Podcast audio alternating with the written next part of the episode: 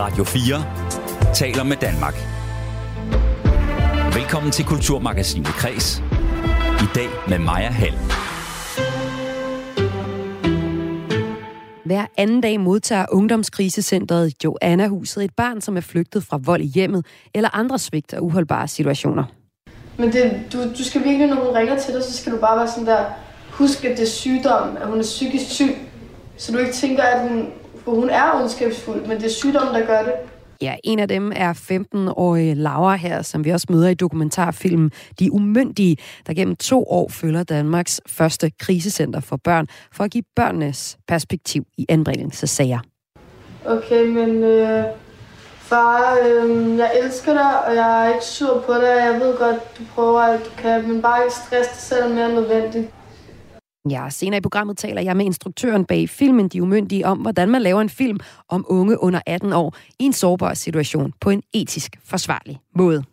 Ja, billigste, billigste, det er os, der er de billigste. Billigste, billigste, det er os, der er de billigste. Ja, billig, billig, billig, billig, billig, billig, billigste, det er os, der er de billig, billigste. Hey! Ingvar, en musicalsk møbelsager. Den handler om den svenske grundlægger af IKEA, Ingvar Kamprad, og har premiere fredag. Og IKEA har haft en kæmpe indflydelse på måden, vi bor på, og så fungerer kulturinstitutionen som et spejl på store samfundstendenser, som for eksempel seksuel frigørelse eller nye familieformer. Det fortæller chefredaktør Bo Bedre, som jeg taler med, om IKEAs betydning på vores, for vores liv og bolig i Danmark i anledning af den her nye musical. Men først skal det handle om, at Børsen er kommet i besiddelse af en belastende lydfil med Moderaternes kulturordfører Jon Stephensen. Jeg hedder Maja Hald. Velkommen til. Du lytter til Radio fire. En ansat på teateret Aveny-T har afleveret en lydfil til Børsen, hvor det tilsyneladende fremgår, at han overværede, da daværende teaterchefer, nuværende kontorordfører for Moderaterne Jon Stephensen, forfalskede et bestyrelsesmedlems underskrift på et dokument i to tusind og sytten. Det her, det afviser Jon Stephensen. Men sagen, den ser vi nærmere på nu, og det gør vi sammen med journalist fra Børsen, der har dækket sagen løbende, og det er dig, Morten Munkholm. Velkommen til. Jo, tak. Du er for at oprulle forløbet, men med særlig fokus på, hvordan I har testet, at den her lydfil, som I er kommet i besiddelse af, også er ægte.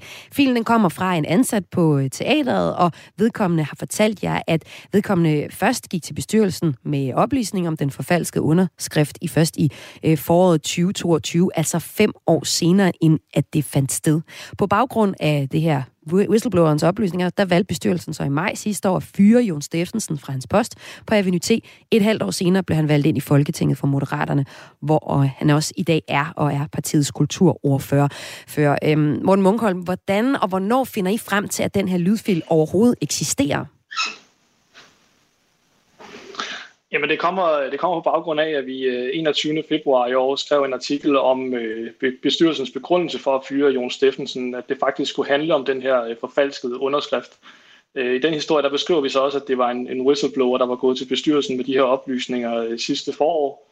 Og det er så klart, at, at da Jon Stephensen så vælger at anlægge en injuriesag mod bestyrelsesformand Henning Dyremose på baggrund af vores artikel, jamen, så bliver det jo ekstra interessant at finde ud af og finde frem til, hvem den her whistleblower er og få ham i tale. Så, så, så det er sådan set der, vi starter. Det lykkedes så i slutningen af, af sidste uge på betingelse af, at han ikke står frem med navn, og det er så der, vi også får den her lyd, lydfil udleveret.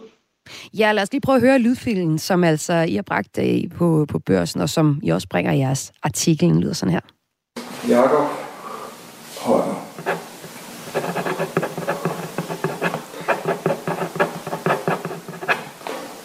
Det ser man godt ud, ikke? Ja, Morten Munkholm, prøv lige at fortælle, hvad er det, der sker på den her film? Eller fil, undskyld. Jamen, øh, altså, det, det, det vil jeg sådan set øh, lade, lade være op til lytteren sådan helt at konkludere, men altså, det, det lyder jo øh, som, som Jon Stephensens stemme, der, der siger, at øh, ja, Jakob Høyers navn øh, skriver under, og så efterfølgende siger, at det ser det ser meget godt ud, gør det ikke. Øh, det er også sådan, som, øh, som vores kilde udlægger det. Og øh, det er det, der sker. At, at det er det, der sker. Og, og hændelsen faldt ifølge jeres kilde sted i et, i et forum i, til teaterchefens kontor i, i sytten, og underskriften, som skulle forestille og tilhøre bestyrelsesmedlem Jakob Høyer, blev så sat på et dokument til Erhvervsstyrelsen. Hvad er historien omkring den her underskrift? Øh, historien er, at det sådan set er et, et ret ubetydeligt dokument, øh, han, han skriver under på her, øh, som vi forstår. Det, det, det er et dokument, som skal fortælle, at der er et bestyrelsesmedlem, der træder ud af bestyrelsen, og et nyt, der træder ind. Øh, det skal så indleveres til Erhvervsstyrelsen. Ifølge vores kilde er det så sådan, at, at Frederiksberg Kommune øh, meget gerne vil have, at det her dokument bliver indleveret, så de kan komme videre med noget proces i noget sagsbehandling. Øh, og derfor er de lidt, sådan lidt presset for at få skrevet under. Øh, og, og det vælger øh, Jon Stephensen så at gøre på vegne af bestyrelsesmedlem Jakob Høyer, øh, ifølge vores kilde. Og hvad tænker du, da du hører den her fil fra første gang, hvor det altså angiveligt skulle være Jon Stephensen, der sætter en, en underskrift øh, falsk? Ja, altså vi får at vide op til interviewet med vores kilde, at den her, der findes en lydfil, altså han har optaget det. Øh, og der tænker vi, altså kan man høre på en lydfil, at der er nogen, der skriver under en andens navn? Øh, så, så da jeg så hører det, så tænker jeg, det er næsten for godt til at være sandt, for at være helt ærlig. Hmm. Øh, og det gør selvfølgelig også, at vi bliver nødt til at prøve at eftertjekke på forskellige måder, hvad, hvad vi kan i forhold til at få verificeret den her øh, lydfil. Hvordan det? Jamen det gør vi dels ved, at øh, der er nogle, der er nogle metadata på sådan en lydfil, altså man kan jo se, hvornår den øh, skulle være optaget og så videre. Det har vi så øh, fået tjekket, og vi kan se, at det passer med den forklaring, øh, kilden har. Øh, og så derudover, så øh, det som der sker, som man ikke kan høre på det, I har afspillet her, øh, der sker nemlig det senere på den her lydfil, at man kan høre øh, Jon Stephensen diktere en mail, øh, og den mail har vi også set dokumentation for afsendt af Jon Stephensen på præcis samme tidspunkt, som, øh, som lydfilen skulle være optaget. Så der er altså flere ting, der peger i retning af, at den skulle være god nok. Jamen, jeg synes også, det er interessant, du siger det her med, at det er næsten for godt til at være sandt. Lad os lige prøve at høre filen igen. Altså, det er virkelig en fil, hvor man får noget dokumentation for, øh, for de elleve sekunder, den kun er. Prøv at høre igen. Jakob Høyer.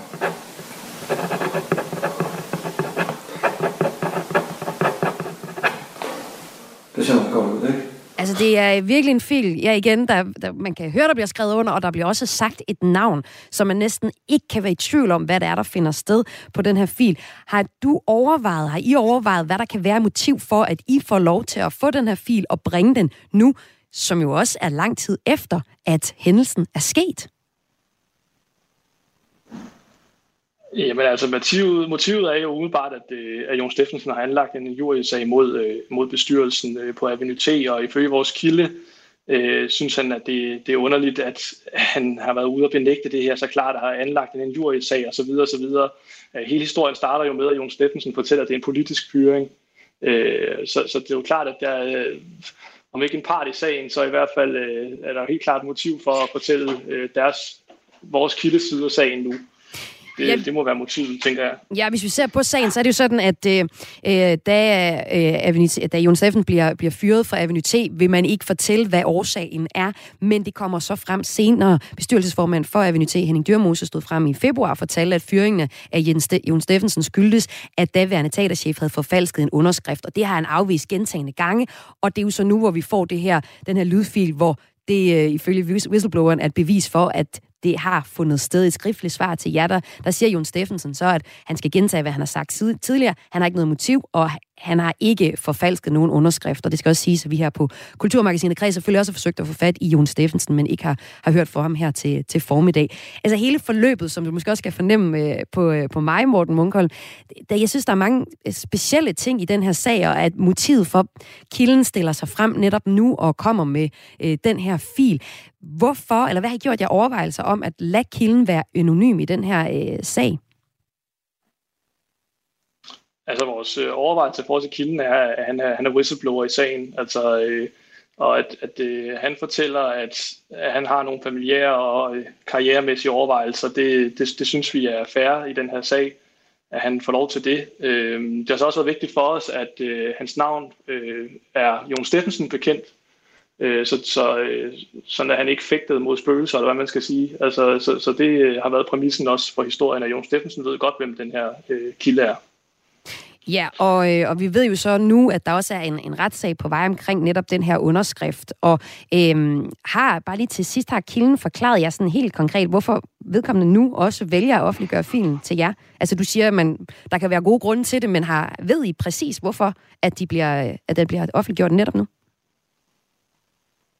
Altså kilden er klar til at stå frem som vidne i en eventuel retssag øh, på, på teaterets side, eller man skal sige bestyrelsens side, øh, så... Øh, Så det er jo ikke kun øh, lydfilen, han har øh, afleverede. Det er jo også sit vidneudsagn, kan du sige, han står frem med øh, hos os. Øh, så, så det er derfor. Og sådan lød det altså herfra journalist på Børsen, Morten Munkholm. Tak fordi du var med. Og det var altså på den historie her om, at øh, Jon Stephensens underskrift i en konkret sag øh, skulle være blevet forfalsket, og hvor der så er en lydfil nu, der skulle vise det. Og der er altså en sag, der øh, er i gang på den her konkrete historie. Vi har forsøgt at få kontakt til Jon Stephensen, men for at få en kommentar på sagen, men han har ikke vendt tilbage på vores henvendelse her til formiddagen. Om lidt, så skal det her i Kulturmagasinet Kræs handle om, hvilken betydning IKEA har haft og har på vores liv og bolig her i Danmark. Det skal det i anledning af en ny musical. Men først, så skal vi se nærmere på dokumentaren De Umyndige, der gennem to år følger og har fulgt Danmarks første krisecenter for børn. Det hedder Johannahuset. Du lytter til Kulturmagasinet Kræs på Radio fire.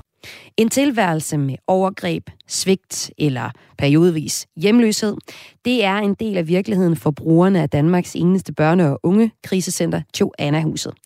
En af dem, vi møder i en ny dokumentarfilm om netop Johannahuset, det er femten-årige Laura. Kan jeg så ikke lige finde ud af, hvor jeg skal lægge mine ting, fordi så jeg tror nemlig ikke, der går så langt, så før jeg skal ja, ud sammen med mine venner igen. Det er bare, men nu ved jeg, at jeg har et sted, jeg kan komme tilbage og sove, det er dejligt. Gælder ro, ikke? Jo, præcis. Men øh, hvor ting, hvilket værelse tænker du? Ja, klimmet her kommer fra dokumentaren De Umyndige, der har premiere i dag. Og filmen følger især fire unge under atten år, der er kommet i klemme, kan man sige, mellem deres forældre og det offentlige øh, system. Og nu er jeg interesseret i at se på, hvordan man laver sådan en film med nogen, der netop er umyndige, altså unge over atten år. At de unge kunne trække sig til det sidste i den her dokumentar om, om dem, det har været, blandt andet været noget af det, som instruktøren har, har brugt for at sikre sig, at det er etisk forsvarligt at lave sådan en film om udsatte unge, der står i en ekstrem sårbar situation. Og netop journalisten og instruktøren til dokumentarfilmen De Umyndige, det er dig, Mette Korsgaard, har jeg med nu. Velkommen til. Tak skal du have. Inden vi ser på de etiske overvejelser, du har gjort om at lave den her dokumentar, så vil jeg godt lige høre om baggrunden for det her, øh, for overhovedet at sætte det her, den her dokumentarfilmsprojekt i gang. En del af afsættet for den film er statsminister Mette Frederiksens nytårstale for tyve tyve, hvor hun siger, at flere børn skal anbringes tidligere. Hvad er det for et perspektiv på, på den her debat, du gerne vil give med den her film? Jeg vil gerne give børnenes og de unges perspektiv, altså dem under atten, som så har fået et krisecenter, i, som så er i København. Øh, og, de, og de problemstillinger, de kommer med. Jeg tænker, vi har tit hørt, øh, og det har også været relevant at høre forældres øh, erfaringer med, og, altså, hvor de mener, de uretmæssigt har fået fjernet børnene, og vi hører om et presset system, altså presset sagsbehandlere, hvilket også er, er nogle relevante perspektiver. Men jeg tænker, at vi har ikke øh, hørt øh, børnenes perspektiv, eller de unges perspektiv, dem det egentlig drejer sig om. Og det er jo så dem, du stiller skarp på i den her øh, dokumentar, De Umyndige. Ja. Hvordan kommer du til at lave lige netop den her film om Johannahuset? Det gør jeg faktisk ved, at for mange år siden, der blev jeg opsøgt af en øh, ung pige, der spurgte, om hun kunne komme i praktik hos mig. Og, hun, øh, og det kunne hun jo, og hun var meget ihærdig og meget interesseret, og det viser sig, at hun faktisk, i, men hun går så på gymnasiet på det her tidspunkt, og det her halve år op til, der har hun øh, boet på gaden, mens hun passer sit gymnasium. Altså hun har virkelig store problemer derhjemme, og kan ikke være hjemme og er bange, og bor hellere på gaden, end hun, øh, end hun vil tage hjem til sine forældre, men systemet tør ikke på hende.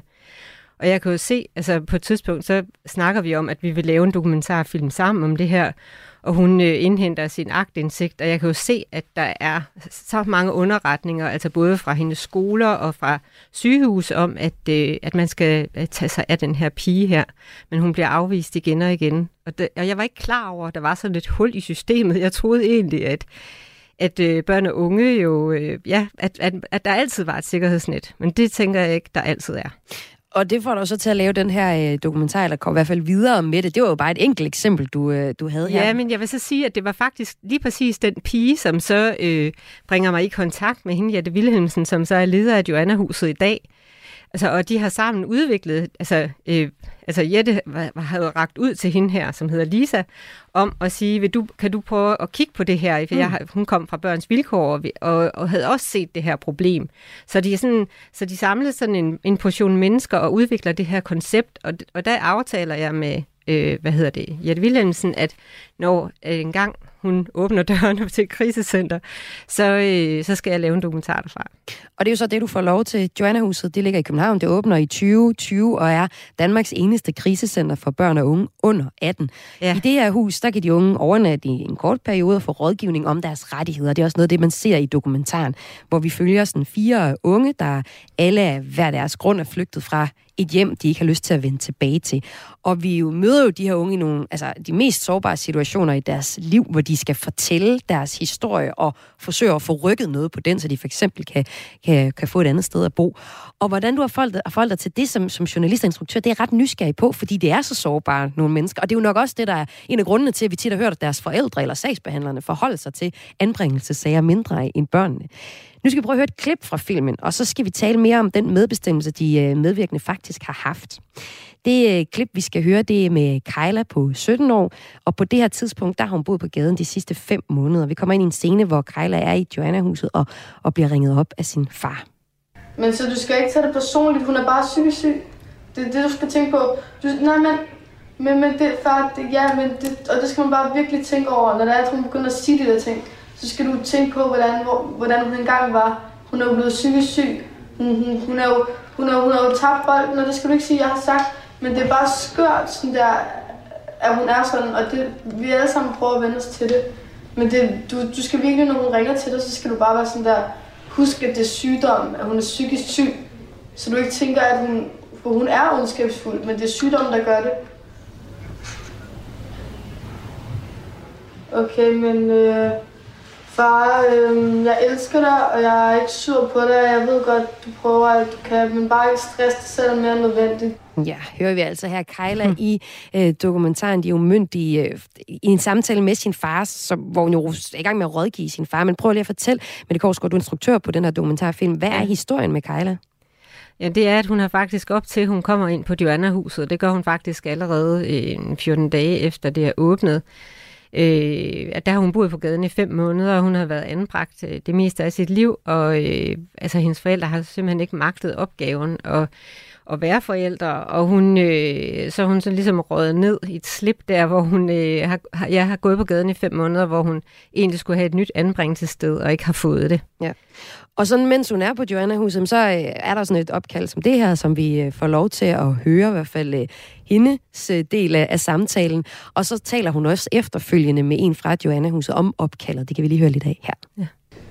Det er fordi min mor blev skør, efter hun er kommet ud fra lukket afdeling. Er hun her? Øh, ja, jeg ved ikke. Hun siger, at de har ladet hende gå hjem. Så ringer hun til mig klokken seks om morgenen, så var jeg helt stiv. Mm. Det er jo bare det samme rutine, siden jeg har været helt lille. Mm. Det er mig, der står i midten af det hele. Jeg er deres eneste barn sammen. Jeg er den eneste grund til, de snakker sammen. Jeg er den eneste våben, de har mod hinanden. Mm. Og så græder de en gang over, at det er, at de udstiller mig for det. Mm. Så græder de derover, at de igen har ondt af dem selv over, at de har behandlet mig dårligt. Det handler aldrig om mig. Det kommer aldrig til at handle om mig. De har prioriteret alt andet end mig hele min opvækst, og nu har de ondt af, af dem selv, fordi det er de ikke så deres barn vokse op. Mm. Ja. Men det er ikke mig, de har ondt af. Det er mig ja. selv. Ja. ja, sådan lyder det altså i De Umyndige, hvor vi hører her Kejla fortælle om den optagelse, eller den opkald, hun lige har haft med sin, sin far. Og Mette Korsgaard, du er instruktør på den her dokumentarfilm, der har premiere i dag. Øhm, ja. Hvordan... Altså, det er jo... Et, et, et ekstremt intimt øjeblik i en, en familie, og også en datter, der sådan øh, udleverer sin far. Først rådgiver ham, og bagefter ligesom fortæller, udleverer sin mor nok mere her, øh, hvor hun fortæller om det til en af, fra personalet på Johannahuset. Hvordan sikrer du dig, at, at Kejla, som er sytten år, klar over konsekvenserne af, at det kommer på film, og at det kan hun ikke fortryde bagefter? Ja, det kan hun godt fortryde bagefter. Altså, hun kan, altså i den situation, altså den... På det tidspunkt har jeg øh, kendt øh, Kejla et stykke tid, og øh, har filmet, altså har, hør, har hørt hende fortælle sin historie nogle gange, og jeg, altså, vi har, der er ligesom opbygget et eller andet gensidigt forhold, og jeg har øh, fået lov at filme hende mod, at hun også får lov at se, hvad det er, jeg gerne vil bruge, ja. Og jeg viser hende så også løbende, hvad det er, jeg har. Og for eksempel den her dag, hvor hun så, øh, eller i den der samtale med sin far, der, der, der er det ikke sådan, at jeg hænder og spørger mig, vil gerne filme det her? Altså der har vi ligesom sådan en, nå, men der, jeg filmer bare, og så finder vi ud af, altså så kan hun bare sige bagefter, det, det her, det vil jeg simpelthen ikke have med, ja. Eller det der, jeg sagde, det kan jeg ikke. Og senere, nu er det, er det øh, to år eller halvanden år siden, nu kan jeg faktisk ikke huske, to år siden, at jeg har filmet det. Så der er også lang tid øh, efter, ja. at, man har, at man har mulighed for at, øh, for at, at fortryde, og hun har, har, har set filmen nogle gange her, og jeg blev faktisk selv meget rørt af den scene, fordi hun, altså ligesom de andre øh, børn, de elsker jo deres forældre, og de er så bekymrede for dem, og, men de kan ikke bo sammen med dem, og det er der, der, hvor jeg også tænker, at mange af dem føler sig misforstået. Det er ikke fordi, at de ikke vil have med deres forældre at gøre, men de, de kan ikke være trygge sammen med deres forældre. Ja, så du giver dem jo på den måde mulighed for at trække sig i processen omkring filmen, men der er jo forskel på det og så på, at nu er den ude, nu står vi og snakker om den her på landsdækkende radioen for premiere i Gran i aften, kommer rundt i hele landet og senere på T V to Play. Efter det, så kan man jo, som Kejla nu er blevet, Kejla nu er blevet myndig, men jo stadig godt fortryde, at hun medvirkede i noget, da hun var yngre. Hvad har du gjort der tanker om det? Jamen, der har vi så lavet en aftale med, altså med dem alle fire, øh, altså mine fire hovedpersoner, kan man sige, at, øh, at hvis de fortryder herefter, altså efter den er kommet ud, så om to år, så kan de blive klippet ud. Altså okay. Hvis de om to år tænker, at nu er jeg altså træt, og jeg ligger der, så, kan de, så, så har vi skrevet under på, at vi vil klippe, klippe den om, hvis de gerne vil ud af historien. Og det er ikke sket endnu, men i dit arbejde med den her film, De Umyndige, så havde du faktisk en historie, en af, en af de historier, der gjorde størst indtryk på dig. Det var faktisk en historie, der ikke kom med. Det var en ung mand der, med nogle voldsomme beskrivelser i, i de minimum halvtreds indberetninger, der var lavet på ham. Men øh, altså, han var bange for både sine brødre og sin far. Og ja, prøv lige at fortælle, hvad var forløbet i, at han så endte med ikke at medvirke? Jamen det var faktisk, altså jeg rakte slet ikke ud til ham, fordi at det var så voldsom en historie. Så jeg spurgte slet ikke om, altså han var simpelthen for skræmt, da han kommer op på, øh, på krisecenteret. Og jeg, så der er også mange, jeg ikke har spurgt. Altså der, var mange, der, har, der har været mange meget relevante historier, og som egentlig også burde fortælles, som jeg ikke har, øh, altså, som, hvor, som jeg har ladet ligge. Altså, så det første trin, det er ligesom at have en fornemmelse af, om er det nogen, der ligesom måske kan tåle øh, det her, altså, og ikke vil blive eksponeret unødigt. Er det nogen, der kan tale deres sag, og, og næste step, det er det der med hele processen, om hvad er det så, jeg klipper? Og så har vist dem under, altså undervejs nogle klip, og så er det det, det her, jeg ser. Og det, og det, jeg så faktisk har oplevet med de her fire, der så er med, det er, at de har egentlig, som jeg oplever det, følt sig stærkere af, at de faktisk altså, bliver hørt og bliver mm. forstået.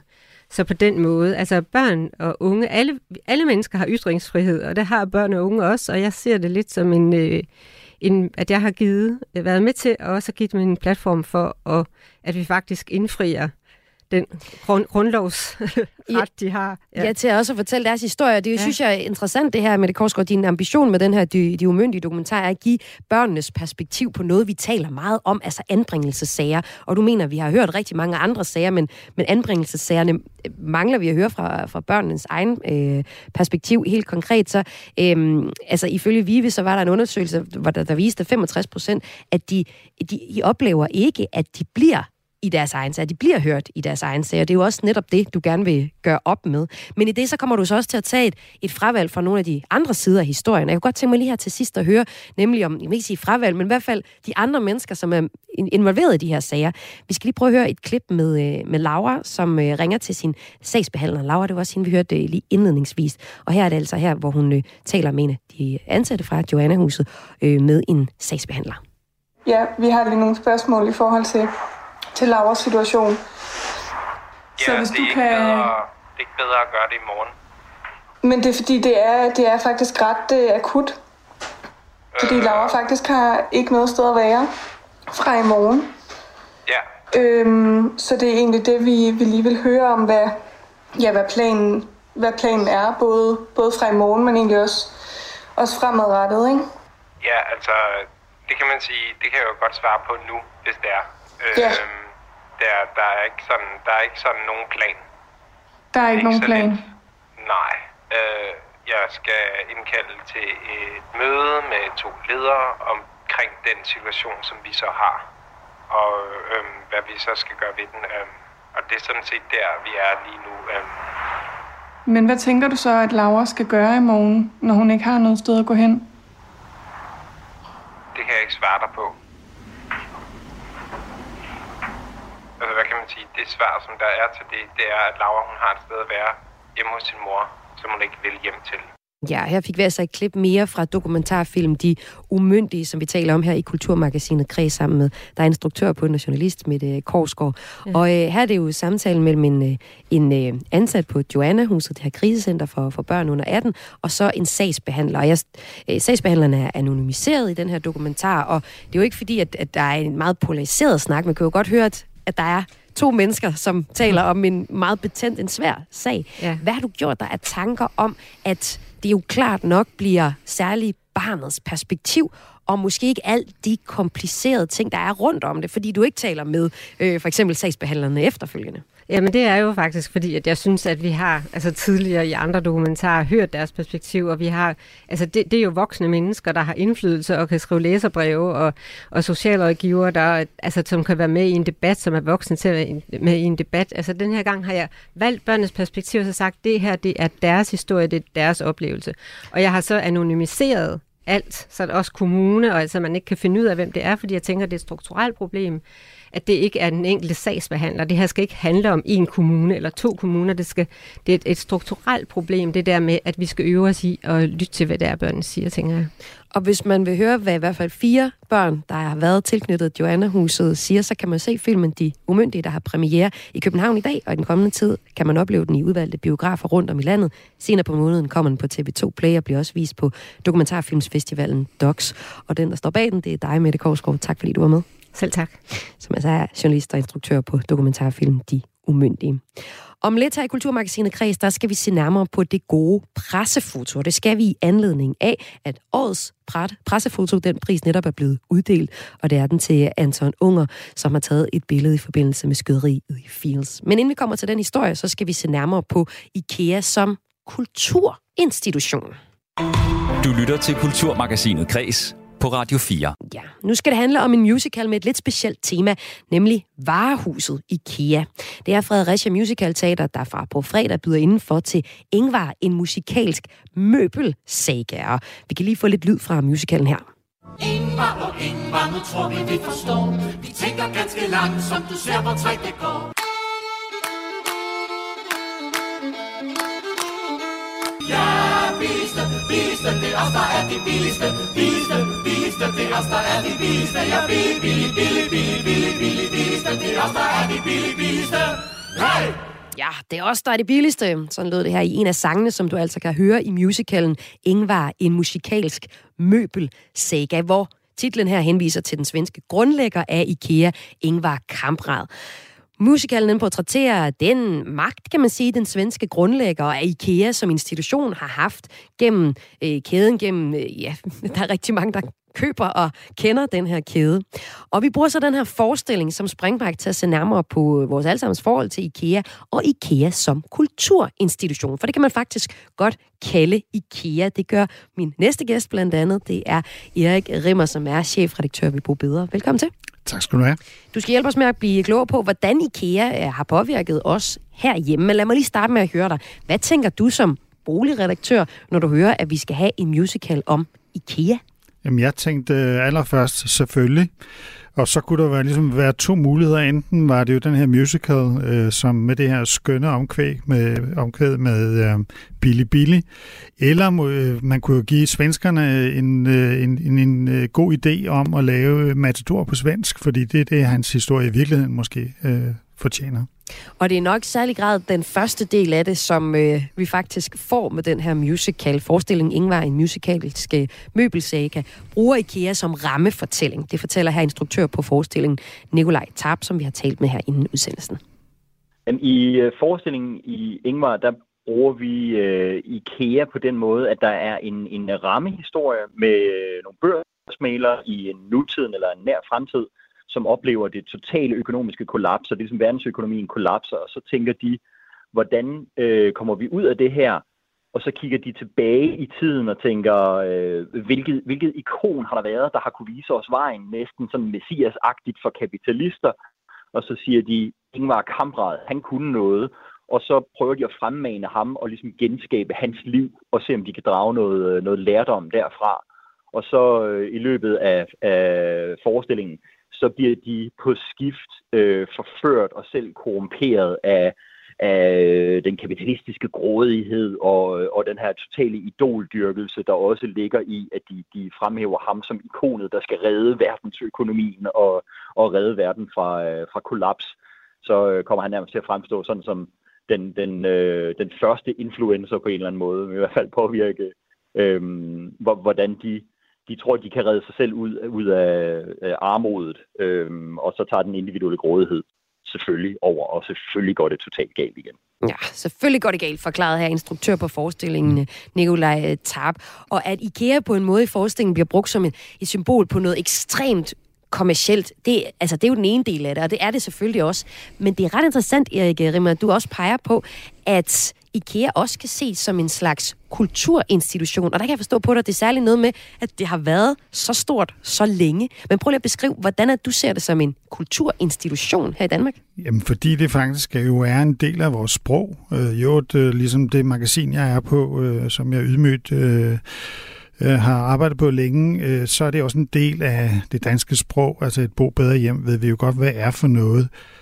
Eller gør vi? Og vi, vi har brugt i hvert fald sproget, ikke? Det er totalt Bo Bedre, det hjem der, eller det er ren IKEA. Jamen i uh, IKEA, IKEA-prøven kan man jo også prøve at udsætte sit uh, parforhold for, uh, efter den aller, allerførste forelskelse. Og, øh, og det, det er blevet lidt en joke, men det er jo faktisk, øh, det er en af meget, øh, det, det vil jeg virkelig anbefale alle at, øh, at, at, at, at gå ud og prøve af, fordi det er der, hvor vores parforhold kommer på prøve. Øh, det er bare en, en lille del af kulturen. Øh, det, som det interesserer mig mere, det er selvfølgelig mere, hvad det design, som IKEA har givet os igennem øh, mange årtier. Man skal måske lige huske, hvornår var det nu egentlig, IKEA kom til Danmark. Det var i niogtres i Ballerup. Og jeg oplevede selv, øh, da jeg var studerende i Aarhus i nitten firs, da IKEA kom til Aarhus, hvor stor øh, indflydelse det havde på mit boligliv. Øh, fordi jeg havde pludselig råd til at øh, få kollegeværelse til at fungere, ikke? Fordi der også var noget design, der faktisk fungerede. Men lad os lige prøve at vende tilbage til, til forestillingen, hvor, hvor vi har instruktør på forestillingen, Nikolaj Tarp, der peger på, at IKEA er noget, jo ligesom du faktisk også siger her, ikke? Der er noget, der berører os alle sammen. Han understreger, at selvom de i forestillingen kritiserer IKEA for symbol på det kapitalistiske samfund, så er det også gjort med stor kærlighed.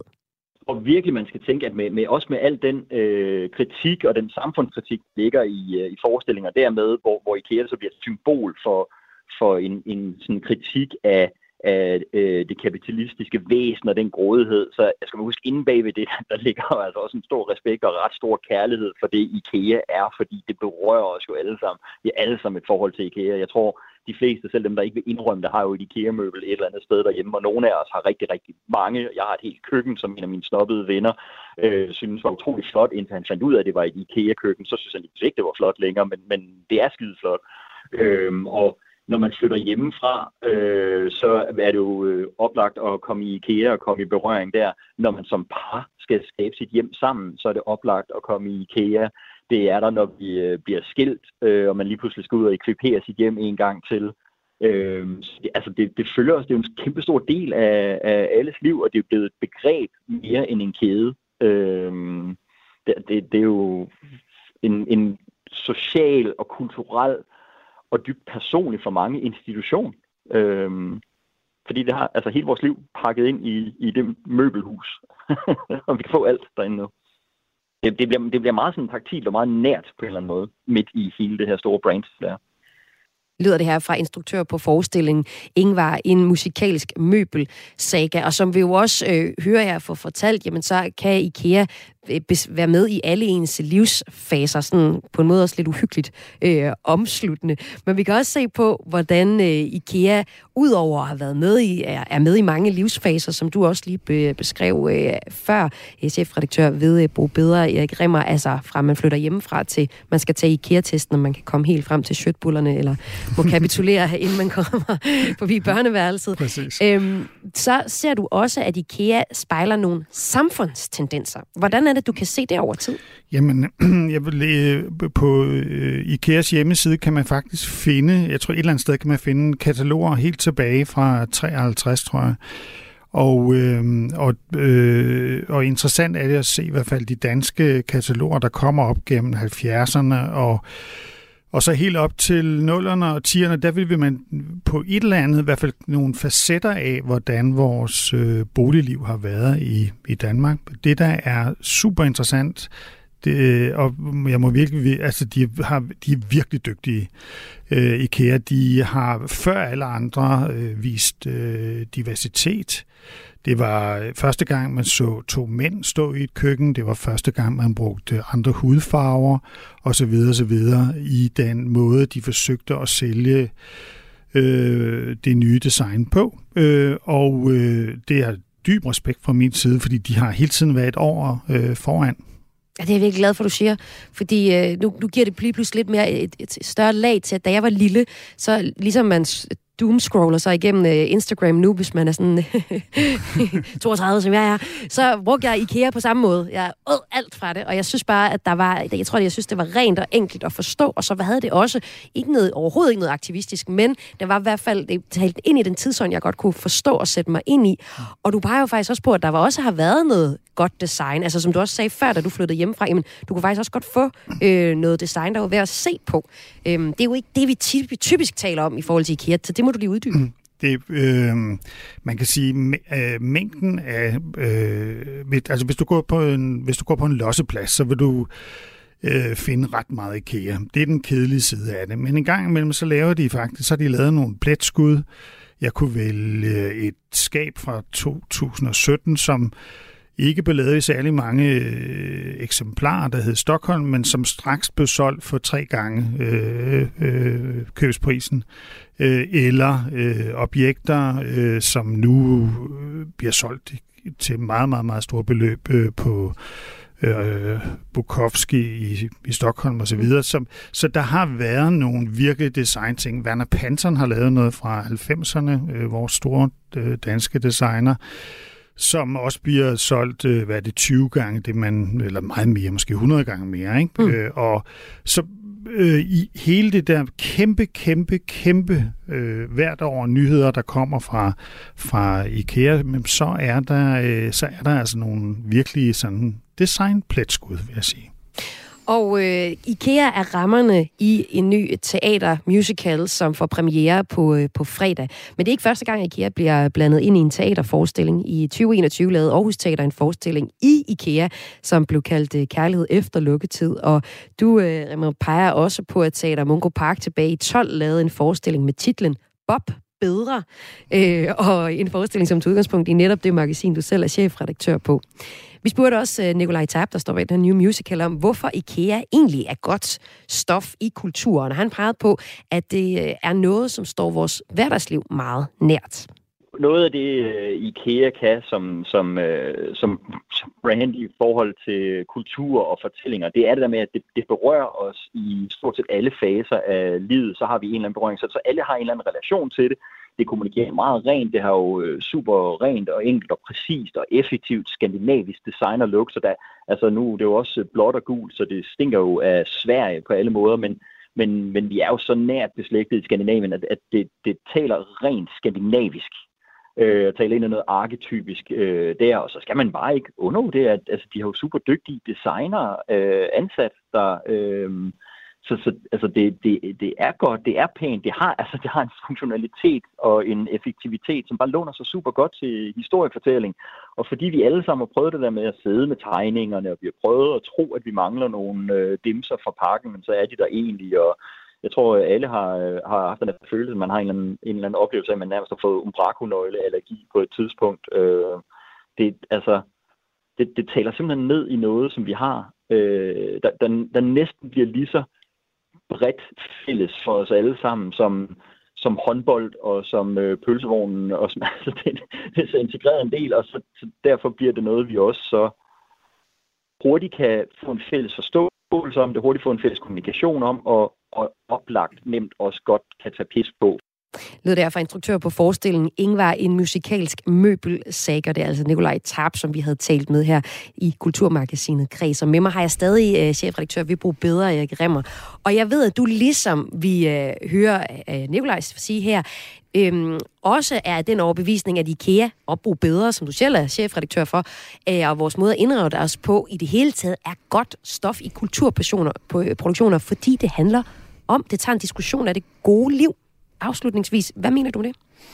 Jamen, øh, jeg synes, det er især her efter corona, hvor vi jo mange af os har, har tilbragt rigtig, rigtig, rigtig meget tid i vores hjem, så har vi faktisk stillet os det spørgsmål, hvad er det gode liv? Og i nogle tilfælde er det jo at købe en ny stol i IKEA eller et andet sted, eller øh, det, som jeg er mere optaget lige nu, det er egentlig at få vores hjem til at fungere. Altså simpelthen rummene, at der er en god øh, akustik, øh, og øh, Og det hjælper en stol egentlig ikke så meget øh, på. Det kunne et tæppe måske gøre, men, men selve den ramme og få det til at fungere, det øh, kan IKEA selvfølgelig være med til at hjælpe, men det, øh, det er ligesom nogle andre personer, der skal ind, tror jeg, øh, her. Øh, og, så det synes jeg, at en af alle skal stille sig selv det spørgsmål og, stille, øh, og prøve at finde opskriften. Den, nemlig, den er individuel, den er ikke min, øh, mit gode liv, er ikke nødvendigvis dit. Øh, Og kaviar, champagne er skøn, og kødboller er jo også en,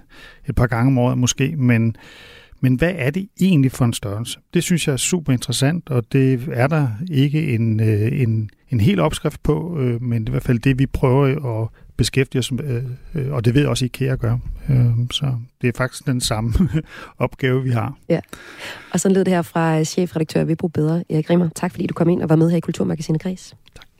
Til altså at tale om IKEA som kulturinstitution i anledning af en ny musical, der hedder Ingvar, en musikalsk møbelsaga, der har premiere på fredag på Fredericia Musical Teater.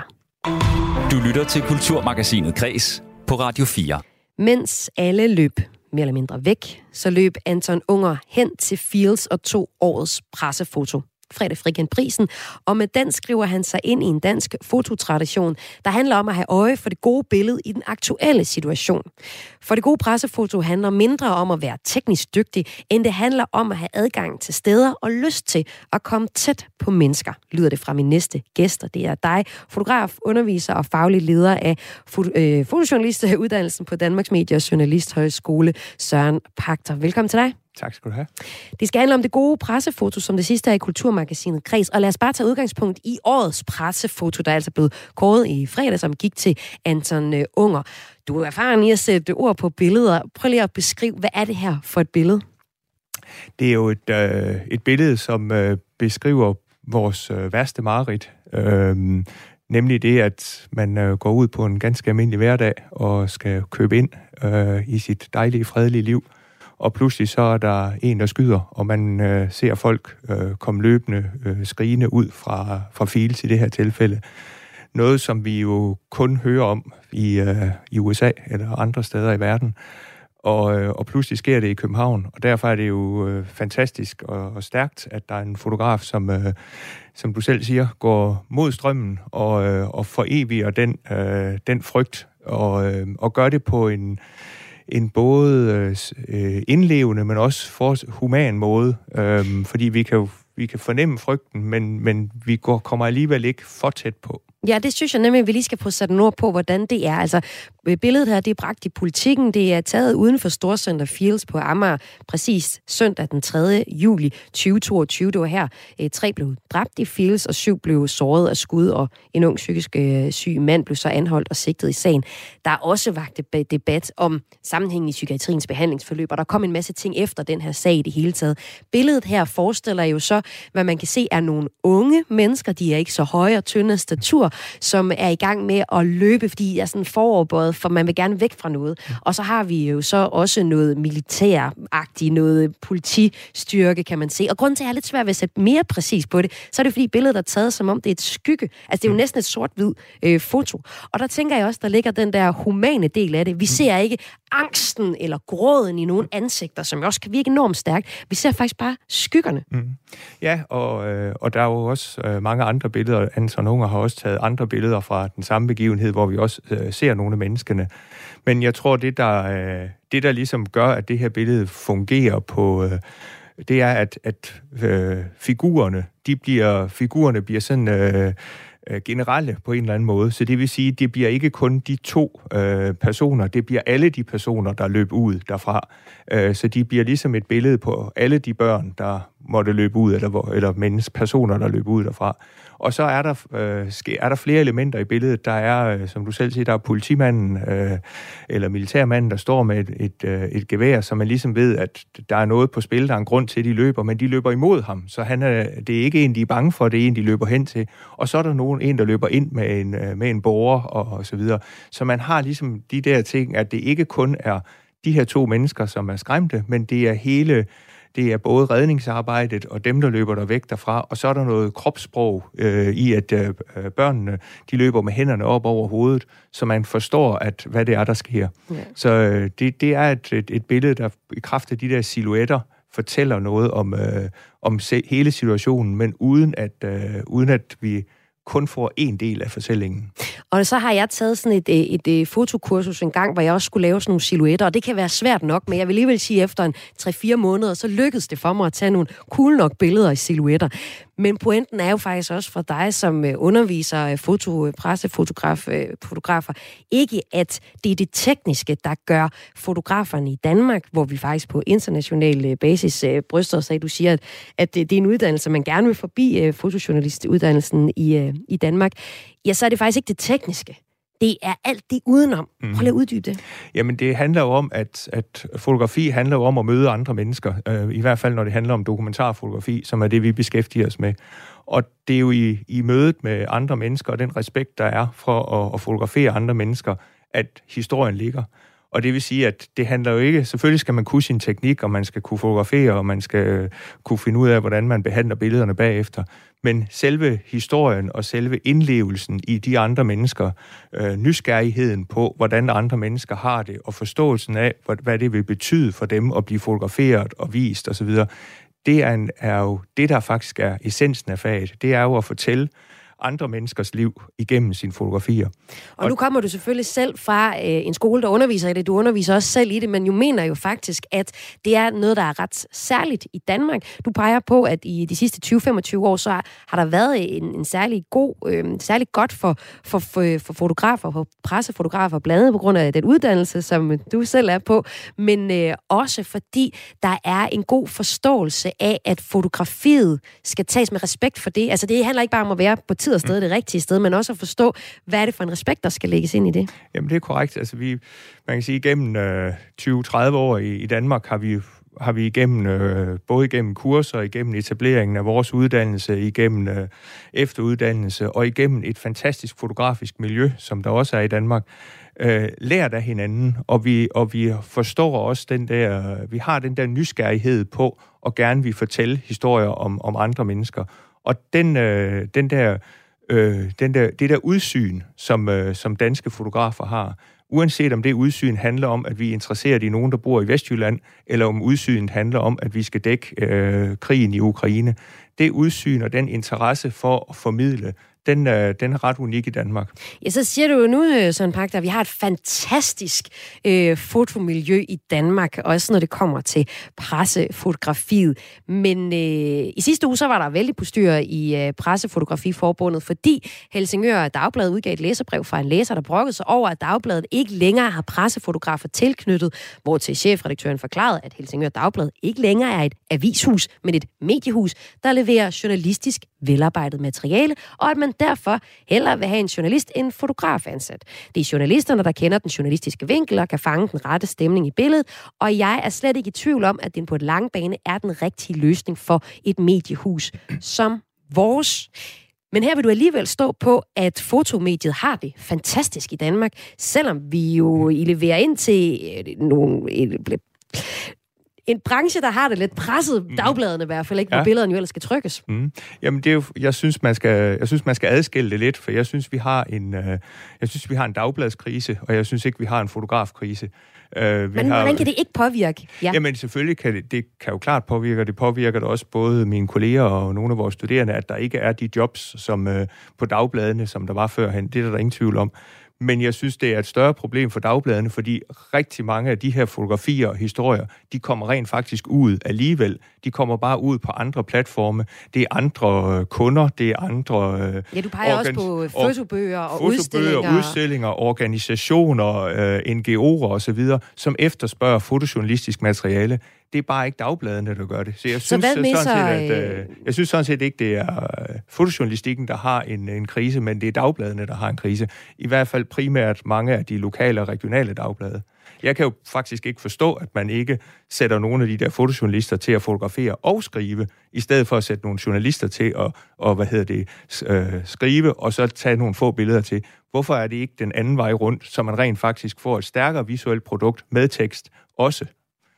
Og hvad mister vi, hvis at, at det her håndværk uddør mere? Jamen, jeg synes faktisk, det både er lidt af et historisk, men også et demokratisk problem. Men, men hvis man skal se sådan historisk på det, så tænker jeg, at vi har ikke nær den samme mængde af lokale fotografier øh, ude omkring fra Danmark af, fra helt almindelige dagligdags øh, situationer og begivenheder, som vi havde for bare tyve til tredive år siden. De, de bliver simpelthen ikke taget, de billeder, og det kan jo blive et problem på lang sigt. Så lød det herfra fotograf, underviser og faglig leder af fotojournalistuddannelsen på Danmarks Medie- og Journalisthøjskole. Tak fordi du var med, Søren Pagter. Selv tak. Og det var altså med til at se på det gode pressefotografi i anledning af, at årets pressefoto fredag blev tildelt Anthon Unger, og det var til et fotografi, der blev bragt i øh, Politikken. Det sidste, vi skal her i kulturmagasinet Kræs, det er, at vi skal hylde en af de store danske guitarister på den danske musikscene, Per Christian Frost fra Gnags, der er gået bort, oplyser hans familie på Facebook. Som guitarist i Gnags fra fireoghalvfjerds til syvoghalvfjerds og igen i, i femten, der var Per Christian Frost med til at introducere danskerne til den helt unikke blanding af reggae, rock og pop. Han har desuden udgivet en række soloalbums, ligesom han også har spillet med navne som Sanne Salomonsen, Lis Sørensen, Thomas Helmig, Søsfinger og guitarlegenderen. Over dem alle, den amerikanske blues-guitarist B B. King. Per Christian Frost blev otteogtres år gammel, og øh, frem til nyhederne, så skal vi høre titelnummeret fra hitpladen mister Swinking fra nitten niogfirs, så altså kommer her.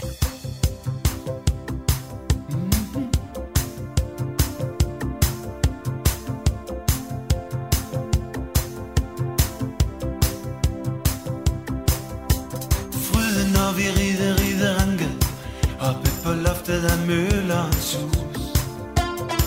Vi fløj til himmel, så faldt ned i et hul med et sus. Fløj igennem luften på en sommerdag.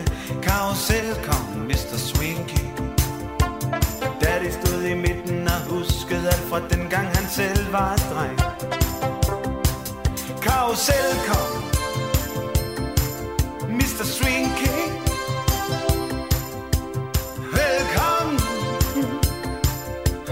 Swing King, karusel kom, mister Swing King, velkommen, mister Swing King, mister Swing King.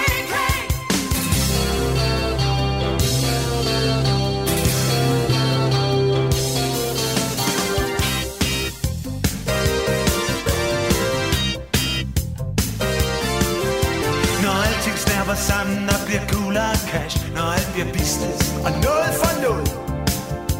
Så væk mig med, jeg ved ikke hvad, kammerat, men vi finder på det. Et stædigt blik i øjet, når det flimmer ud, en hånd i tål, når alting bliver tål. Væk mig med en nip af det, som fulde for bipper og sådan noget. Karusel kom, mister Swing King.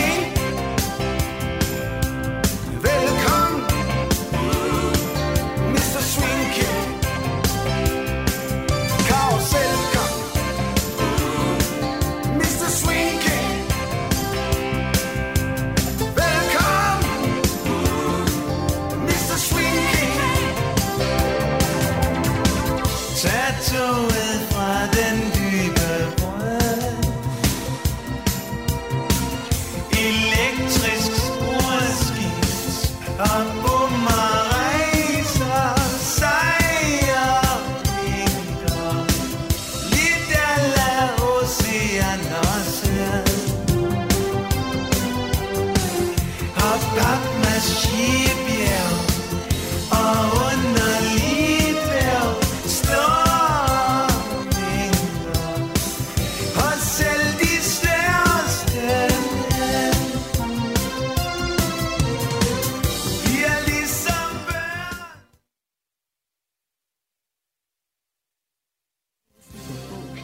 et stykke eller en artikel. Jeg har en masse strøtanker og sætninger, som tumler rundt ind i hovedet. I notesbogen på Radio fire åbner forfatter Kasper Kolding, dramatiker Line Knudsen og journalist Torben Sangehild deres egne notesbøger og deler deres iagttagelser med lytterne. Mine noter er sjældent bare sådan stikord. Det er som regel tankerækker. Lyt til notesbogen i Radio fires app eller der, hvor du lytter til podcast.